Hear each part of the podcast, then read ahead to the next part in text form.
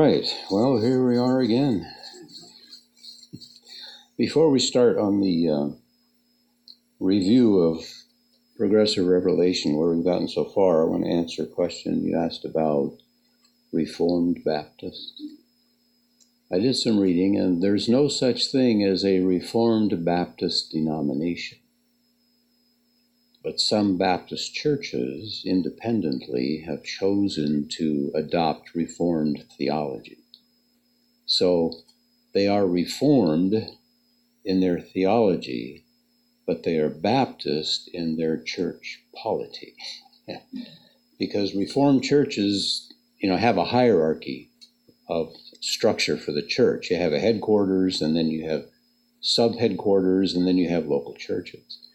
Baptist churches traditionally are independent. You know, that the church is its own entity, there is no hierarchy. So some of those churches, those Baptist churches, have simply chosen to adopt Reformed theology. It's, it's a Presbyterian form of government, but that's, I'm not talking about the Presbyterian denomination, but the form of government. Presbyterian comes from presbytery, which comes from the Greek word for elder. So it's a, a, a system of, of uh, elders ruling the church. For example, in the Presbyterian Church, you have local congregations in different areas, and there are so many local congregations, they form what they call a synod or a group of these churches. And then that that those churches are answerable to that synod, which consists of elders who dictate to those churches what they're going to do. And then each of those synods is responsible for the national headquarters that gives, you know, this is what you're going to do. So Baptist churches traditionally said, no, that's not it. it's independent, you know, rule for the Baptist churches. Each church is its own entity, its own authority. So they've, they've retained that church polity, the way the church works, but they've decided to adopt Reformed theology, Calvinism, basically. and we'll get more into that as we go on tonight. Uh, so that answer your question? Um, so we're in the middle of talking about progressive revelation here, the idea that uh, God has revealed himself a little bit at a time over the centuries. Um, this, as it says there, is the third principle in the, uh, the third principle to keep in mind as you're going through the interpretation process. The first was the priority of the original languages. And then we have the idea of the accommodation of revelation. You have to be aware of literature and how it works. And now progressive revelation. So most of this we've been through already. God revealed himself in stages, beginning with his relationship with Adam and Eve and uh, progressing to the complex revelation in Christ. And we went through those verses that are listed there. But Terry, has there been major stages in progressive revelation. now I'm thinking of it like for the temple, the Ten Commandments. Yeah. Mankind would never have invented the Ten Commandments. no. Yeah, that's kind of what we're in the middle of studying. Yeah, yeah. So there are definite stages. Right. And two ways to look at it, which which we'll get to. okay. So basically the the the impact of progressive revelation on interpretation uh, is that the way you look at Scripture will determine how you understand Scripture. Okay, so as, as it says up there, to understand any Scripture, you have to look at what the writer and the readers knew about God, because we know more about God than the Old Testament writers did. So if you're understanding or trying to understand an Old, Old Testament passage, you can't read our understanding of God into that passage because the writer didn't know that then. So that's usually called the dispensational placement. And we, we talked about um, dispensationalism and we got a little bit into covenants last time. This is kind of a complex issue, but we're getting just an overview because our purpose is not to study dispensationalism and covenant theology, but just to indicate how they impact interpretation so that you'll be aware of these things as you study Scripture. Okay? So, dispensationalism and covenant theology are two ways of uh, looking at Scripture. And we, in that handout that I gave you before, we looked at the dispensations. There are periods of time in which God administered his kingdom uh, throughout the centuries. He used different methods of administration in different periods of time. And uh, you can see those quite clearly. Now, the Bible never talks about dispensations, it never mentions them, but as you go back and look at Scripture and analyze how it's structured, you can see, oh, yeah, there's this period, there's this, and so those are called dispensations. Okay. So you have to understand where the writer was, what dispensation he was in, to know how to approach that Scripture. You can't read something that he didn't know about. The other way to look at Scripture and interpret it is covenant theology. Uh, scripture also has covenants throughout uh, the Bible. And uh, some people, those who believe in what's called covenant theology, uh, say that dispensations don't exist, that God manages his kingdom through agreements or covenants that he has made with people. And um, basically, traditional covenant theology sees three covenants. There was a pre temporal covenant. Before creation, God and the Holy Spirit and the Son got together and decided on a program of redemption. They made a covenant to redeem people. Then, after creation, God made a covenant with Adam, a covenant of works. We looked at this a little bit last time, in which he said to Adam, If, if you uh, obey, if you do what I say and don't do what I tell you not to do, then you can stay in the garden. But as soon as you disobey, you're out of here. Well, they disobeyed. So as soon as they disobeyed, God came up with a third covenant, which is a covenant of um, I want to say redemption, but I already said that. grace, that's what it is. The covenant of grace. Okay. So Adam blew it with a covenant of works. And so now God initiated a covenant of grace, and that covenant of grace incorporates all of the covenants that are listed throughout Scripture, most of them with Israel. It just incorporated within the covenant of grace. Yes, it's those are the ways. And Abraham. Yeah, those David. are the those are the ways that God has enacted that covenant of grace or implemented that covenant of grace. So that's that's covenant theology. Okay, we'll talk more about that. yeah, our our denomination, most conservative denominations are um, dispensational. Okay? And we've talked about the, the history of those things before. Um, and again, I don't want to get bogged down in that because that's not our purpose. The people who believe in covenant theology basically say that that was the, the position of the early church from the very beginning up through the first 500 years, that they all focused on these covenants.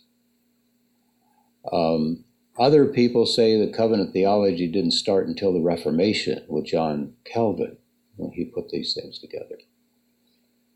And throughout the years, the different groups who hold the covenant theology modified the concept of the covenants. And so it's a real mess. it's a real mess. Just for your awareness, so, so you understand how it's going to impact your understanding of Scripture which we will talk about when we finish going over the covenants. Okay? So if you have that handout, which I gave you last time, everybody, you guys, I gave it out initially a couple weeks ago and then again last week. So the first page covers the dispensations. We went over that. On the back, we have the covenants, and we're we kind of got through the first few of those last time. So we'll continue with those tonight. Then the second covenant there we talked about was the covenant with Adam. That's the covenant of works. And again, Scripture never says that. Okay, that's nowhere in Scripture. That's just something these theologians came up with. That kind of tells you something about covenant theology. now, the covenant theologians, of course, are adamant that dispensationalism is heresy and people who believe in dispensationalists are tools of the devil and all of that stuff. Um, but they have their own problems. Okay. anyway, I think we talked about the covenant, started at least with the covenant with Abraham, number four. The first ones there are kind of universal, dealing with all mankind, but the covenant with Abraham gets down to a particular family group. And from there on, the rest of the covenants deal with Abraham and his descendants, Israel, you know, David, and all that stuff. So it's getting a little narrower. So we have the two parts of the covenant with Abraham, and that is that God would make Abraham the founder of a great nation. Remember, his name was originally Abram, Avram in, in Hebrew. Av is father, and Ram means a multitude, many. He changed his name to Avraham, added a little syllable in there, which is an intensifier. So he, had, he was going to be the father of many, now he's going to be the father of in, innumerable. so he changed his name to match that function, all right? And the second part of that, and here we come uh, come up with a uh, an anachronism. I mentioned before that we have some theological and other problems with these covenants. This is one of the other problems. This is anachronism. Anachronism. What does anachronism mean? Anachronism is something that's out of date. Okay. Yeah. yeah.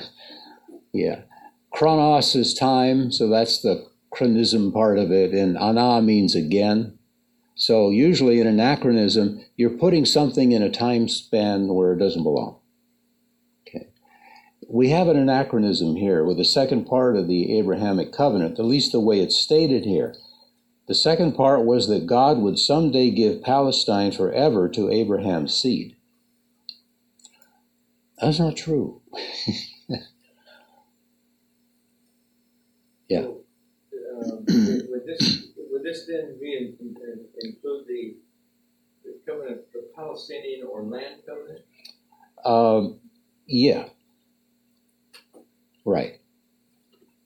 That's it. Another word, another aspect of the Abrahamic covenant is usually called the Palestinian covenant. Right. But Palestinian is an anachronism.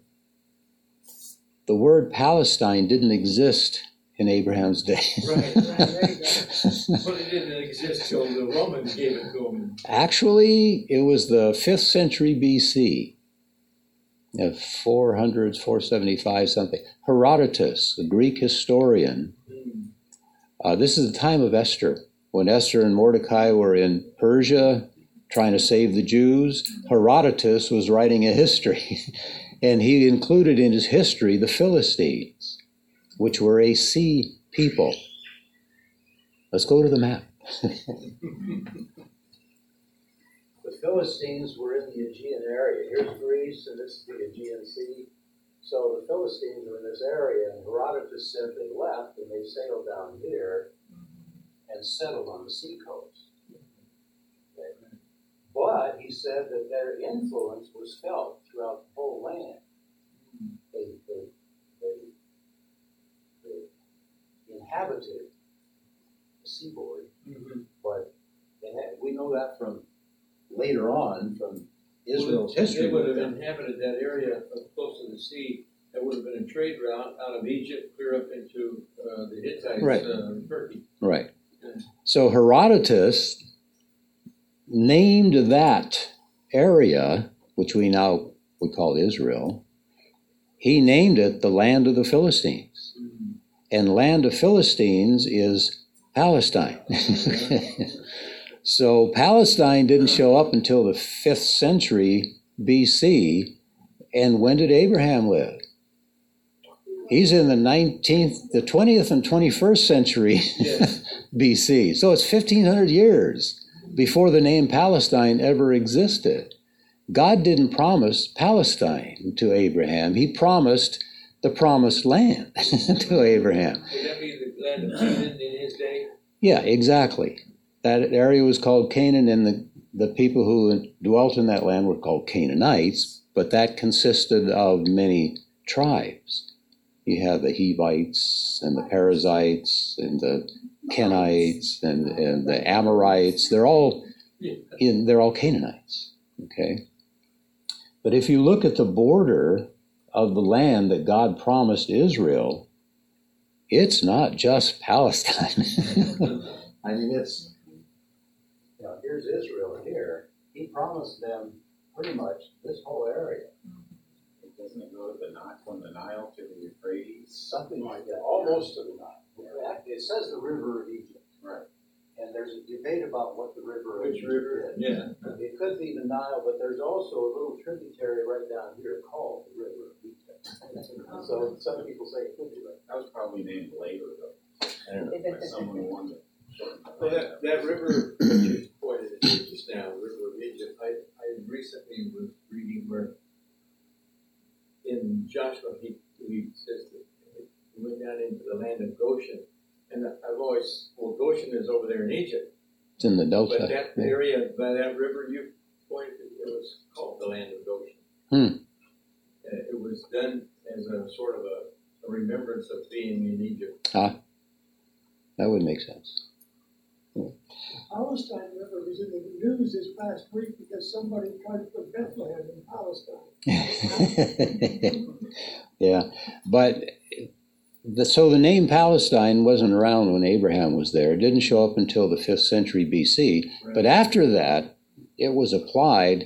Finally, as you mentioned, Rome, AD 135, Titus put down the final Jewish rebellion and said, We're not going to have any more of this. So he renamed it. it's no longer Israel. Now it's hyphenated Palestine, Syria. Palestine hyphen Syria. Hmm. What does Palestine mean? Land of the Philistines, the coast in the south is where they landed. Palestine, Syria. So all of this now is Palestine, Syria is no longer Israel. So Titus said, Get rid of that. We're not even going to think of it in those terms anymore. so since then, it's been called Palestine. But it is true that God promised Abraham the land. He and his descendants would occupy the land. Now we know that didn't happen right then. Book of Hebrews, chapter 11. Abraham and his descendants lived as sojourners in the land. And they weren't upset about it because they were looking for something more permanent, the, the ultimate eternal promised land, not the temporary one that's here on the globe. So that's part of the covenant with Abraham. And you remember we talked about this last week. This is an unconditional covenant. Abraham, God had Abraham cut the animals in half, and and uh, the normal thing to do would be the two parties who were making the agreement would walk down between those animals, reciting the conditions of the covenant and promising to keep the covenant, and they would give that little oath at the end. You know, may God do so to me, and more also if I don't keep my part of the bargain. Meaning, may He cut me in half, as we did these animals, and even more. I think, what more could you do? yeah. Yeah, what's the more? yeah, what more could you do?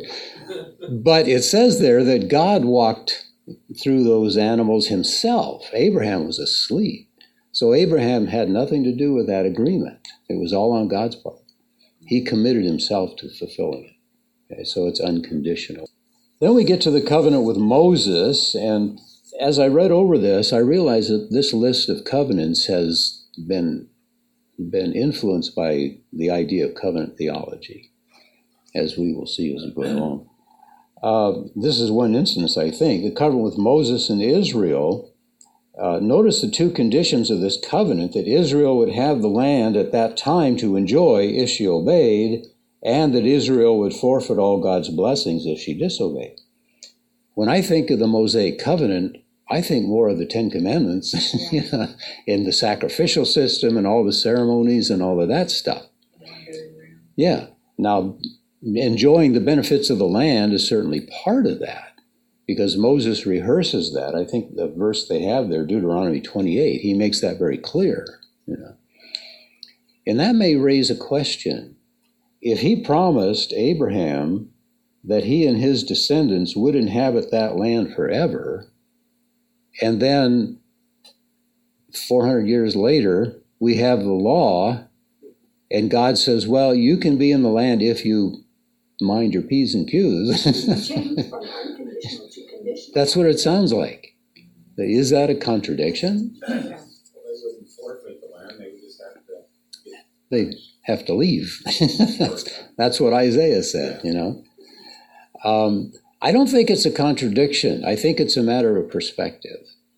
The covenant with Abraham was kind of like this is a, you know, okay, Abraham, this is your family and your descendants, and I'm going to give you guys this land forever. We get to Moses, and we're down to the 12 tribes. And in this time period, within this time period, we've got some conditions. God says, as long as you obey, you can stay in the land, and I'll be sure you have bumper crops and and uh, no one will ha- harass you. You know, you'll be safe, secure, and prosperous, all of that stuff. But if you disobey, you're out of here. It's my land, it's not yours. And if you misuse my land, you can't stay there. This was the, the message of all the prophets, at least the prophets that spoke to Israel. Not all the prophets in the Bible were prophets to Israel. Uh, Jonah and Nahum were prophets to Nineveh. Um, Obadiah was prophet to Edom, the country just east of Israel and across the Jordan River. But those who spoke to Israel had the same message. They said, if you mess up, you're in trouble. You've messed up. So you need to straighten up. If you don't straighten up, judgment is coming. You haven't straightened up. so judgment is coming, but God will restore you eventually.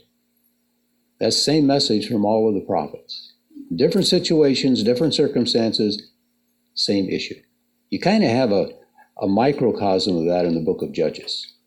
If you remember the cycle of obedience, you know, and then disobedience and judgment and then repentance and restoration. Yeah, same thing. So I think the covenant to Abraham is unconditional. His descendants will get that land. But between then and when they get the land, we have some things, cautions. Would you say that the the ultimate fulfillment of that is, is fulfillment of the uh, Abraham covenant? Right. Because that's where the promise of the land was made. Right. Okay. Yeah, and that starts in in the millennium when Israel is finally where they belong, okay? and it's going to carry on throughout eternity. Uh, so the sixth covenant there is the covenant with David, the, the, the Davidic covenant, and three aspects of that that from David would come an everlasting throne, an everlasting kingdom, and an everlasting king.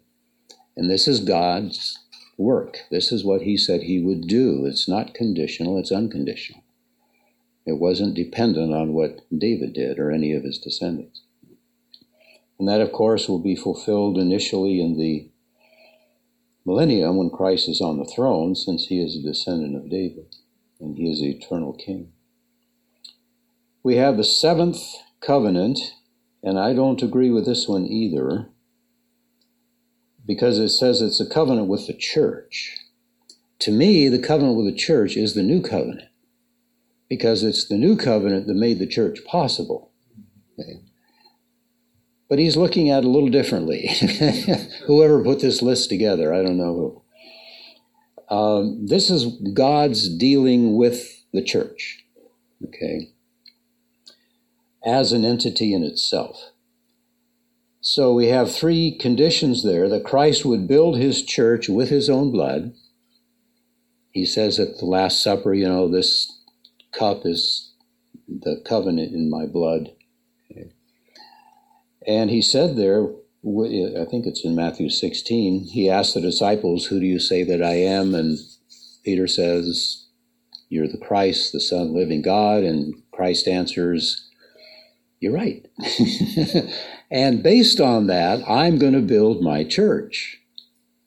So that's the first part. He's going to build his church. I have a problem with the second statement here that all the fury of hell would not destroy it. Jesus continued that statement. He said, On that rock I will build my church, and the gates of hell will not prevail against it or overcome it. Okay? Whoever put this together de- defines the gates of hell as the fury of hell, as though hell was in opposition to the church. That bothers me. a lot of people believe that Satan is Satan, well, hell is Satan's realm, that Satan rules from hell and launches attacks from hell. no, John Milton made that mistake. In Paradise Lost, his, his first epic poem, when Satan is kicked out of heaven, he has Satan say, it's better to reign in hell than to serve in heaven. But Satan doesn't reign in hell. How does the scripture define hell? Hell is not a domain, hell is a prison. and Satan and his angels and anyone who takes Satan's side are inmates. You know, Satan doesn't rule in hell. He's a prisoner, or will be during the millennium. Around the earth, right? around the world. Yeah. Well, that's not hell. Hell. no, but he will be during the millennium.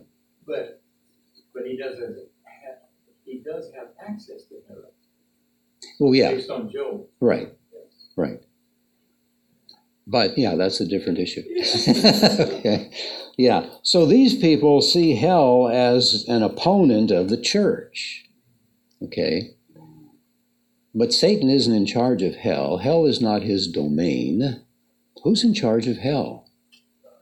God is. What did Jesus tell his disciples in Matthew 10 when he sent them out? He said, Don't fear those who can destroy the body. In other words, as you're going out preaching the message, the kingdom of heaven is at hand, so repent, you're liable to get some persecution. Don't worry about that. We're, we're back to uh, uh, First Peter here, you know, same message. Don't worry about the persecution. Don't be afraid of those people. Instead, fear the one who can destroy both body and soul in hell. That's God. Okay. So he's sending them out to do God's work. So you better do, you know, what God told you to do. Don't be afraid of those who tell you not to. Now we're back to Nehemiah building the wall, you know, with all the opposition, you know, you guys go away. we have a job to do. so it's not that hell is in opposition to the church, or that Satan is for that matter. So again, the, the King James says the gates of hell. So we know that hell is not Satan's domain. There's no power in hell except the power that keeps people in there. If you go to uh, Revelation, we won't take time, but the end of the book of Revelation, when God is wrapping everything up, he says there that death and Hades, which is Greek name for hell, will empty the dead that are in them into the lake of fire. The lake of fire is the eternal punishment. Hell is a temporary holding tank. Okay? So hell is associated with death. It's not a power, it's not a place of power that Satan can wield. It's death. So, what about the gates? Throughout the Old Testament, you, you have people talking about the gates of the city. The gates of the city is a metaphor for where they do the business of the city, city government. Yeah. Yeah. Yeah, so why they wanted to hold city business out at the gate, I don't know. but that's what they did. It Genesis 19, you know, it says that Lot was sitting in the gates of Sodom. He was a member of the city council. You remember a few chapters before, he separated from Abraham because there wasn't enough wasn't enough grazing room in Israel. So he went down into the valley east of what would now be Jerusalem, down at the Dead Sea area, it's much more fertile because it's lowland. The water goes down there from the Jordan, you know, and it floods every once in a while, and you can grow crops, and he could feed his cattle. And eventually, he settled in Sodom and became part of the city government. So the gates of is the authority of. So the gates of hell, if hell is death, we're talking about the authority or the power of death. So when he says he will build his church and the gates of hell will not destroy it or prevail against it, he's basically saying it's never going to end. It's not going to die. Death will have no power over the church. It's going to be an eternal thing. So I got a problem with the way they stated that there. Hell has no fury. That's that's an old saying. but that also has the wrong idea of hell. Yeah, hell hath no fury like a woman scorned. Yeah, that's the saying, but that also misunderstands the nature of hell. So hell is not a source of power. Okay, it's it's not in opposition to the church. He's talking about the end. Okay? The church is never going to end. It's not going to die. Right? It's going to be an eternal thing. Which leads to the third part of that covenant that he would perfect all the members of his church. I think Hebrews 13 there, the passage is what they had intended to uh, emphasize that point, but I don't think that really applies. I would rather put in there verses like uh, Philippians 1 6. He who began a good work in you will complete it. And John chapter 6, where Jesus said, No one can come to me unless the Father first draws him.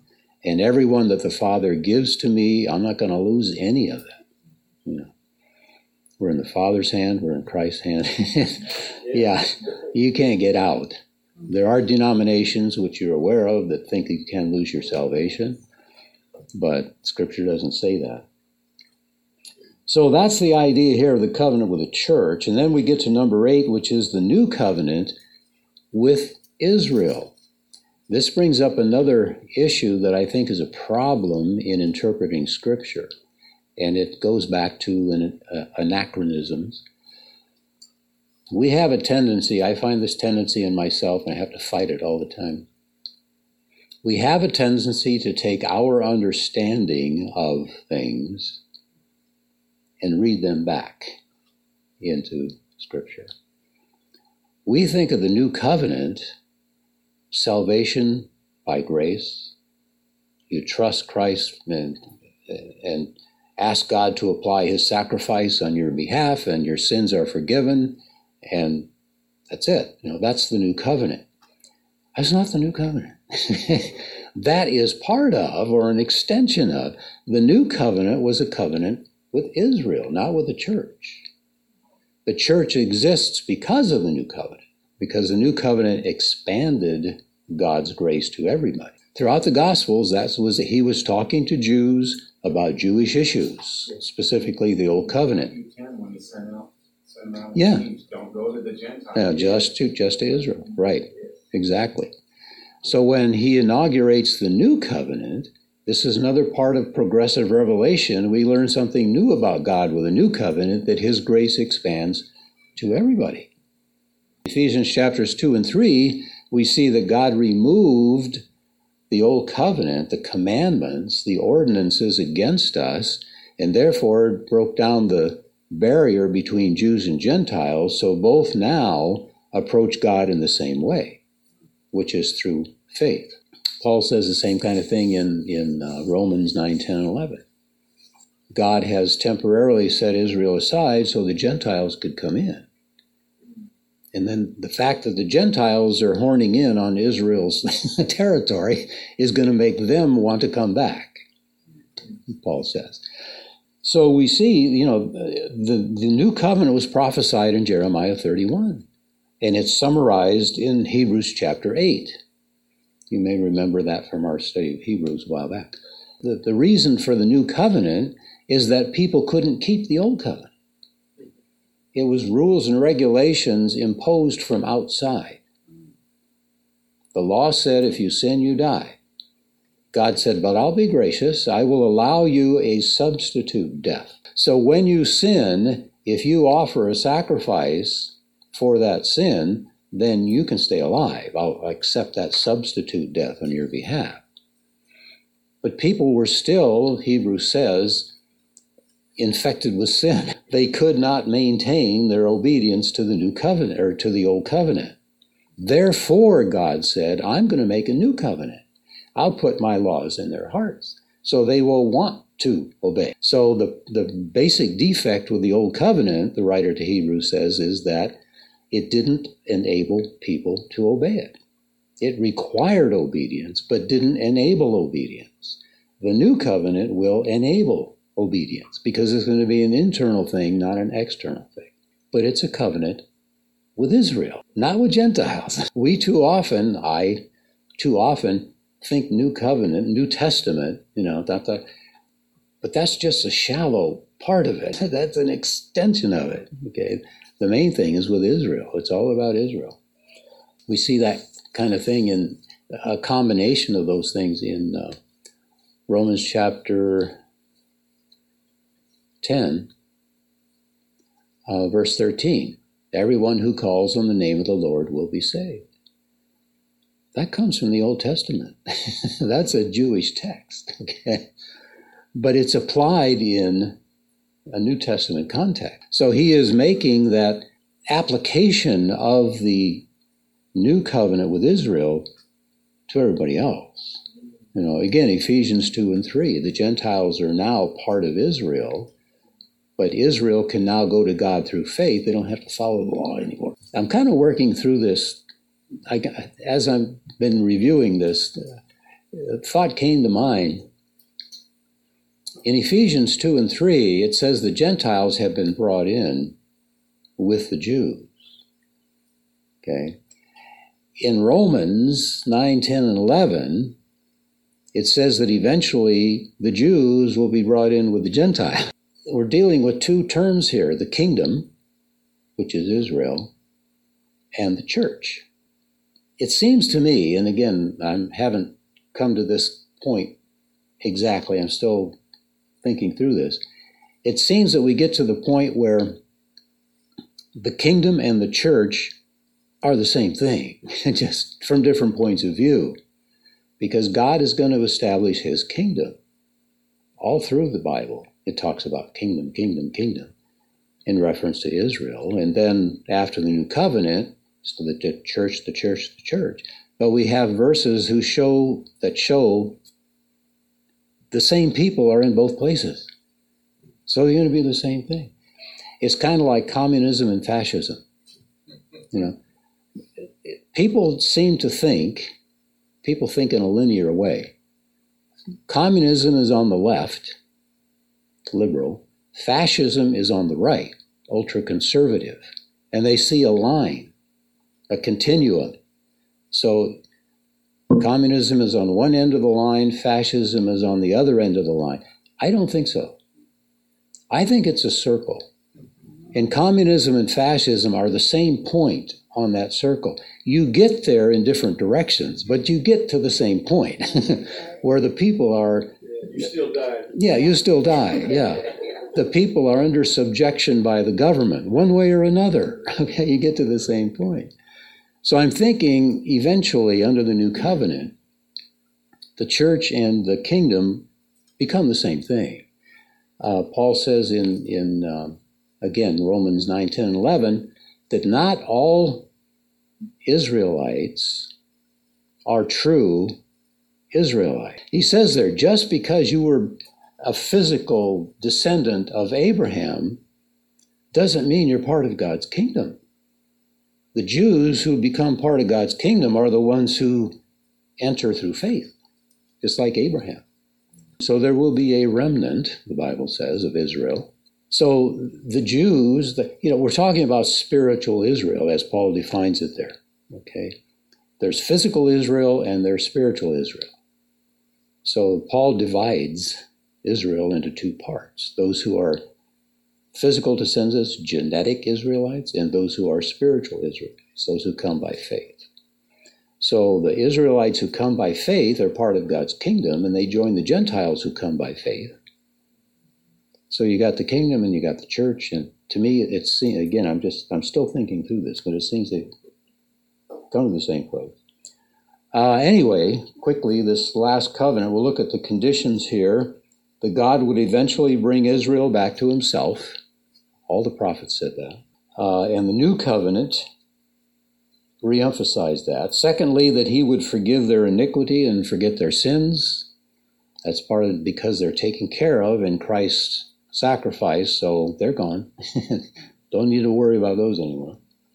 Thirdly, that he would use them, Israel, to reach and teach Gentiles. That was the, the plan from the very beginning. If you go back to the early chapters of Deuteronomy, God chose Israel to be missionaries to the rest of the world. That's why he made them different from everybody else, a peculiar people. He says in there, so that when your neighbors, neighboring nations, come to you and ask you, why are you different? You can tell them about me. Unfortunately, Israel got the wrong idea and got to the point where they thought, well, God is our God. He's not yours. so we're better than you. we're different, we're special. Yeah. we're up here. exactly. And Paul addresses that issue in the first four chapters of Romans. You know, you Jews, just because you have the law, doesn't mean you're better off than the Gentiles because you're not following the law. But the Gentiles who do what's in the law by nature are better off than you because they're actually doing what God wants done. In the millennium, Israel will again be the center of worship on earth. All the nations, it says, will come to them to worship God. Uh, and the last point that he would establish them in Palestine, no, in the promised land forever, not Palestine. now we use the word Palestine. I, whoever put this list together probably used it because that's the name we're used to thinking of in terms of that area. But technically, it's not Palestine. So that gets us through the basic covenants that God has made with people. Okay. And next time we're going to wrap this up and show the difference between dispensations and covenants and dispensationalism and covenant theology. Kind of nail the jello to the wall and wrap all this stuff up. Any other observations or comments about any of that? Okay, let's uh, close in prayer. Father, we thank you for the fact that you have revealed yourself to us in different ways at different times. However, that revelation was embodied, we thank you for it. We pray that you will enable us to have an accurate understanding of who you are through the revelation that you've given us. In Jesus' name, amen.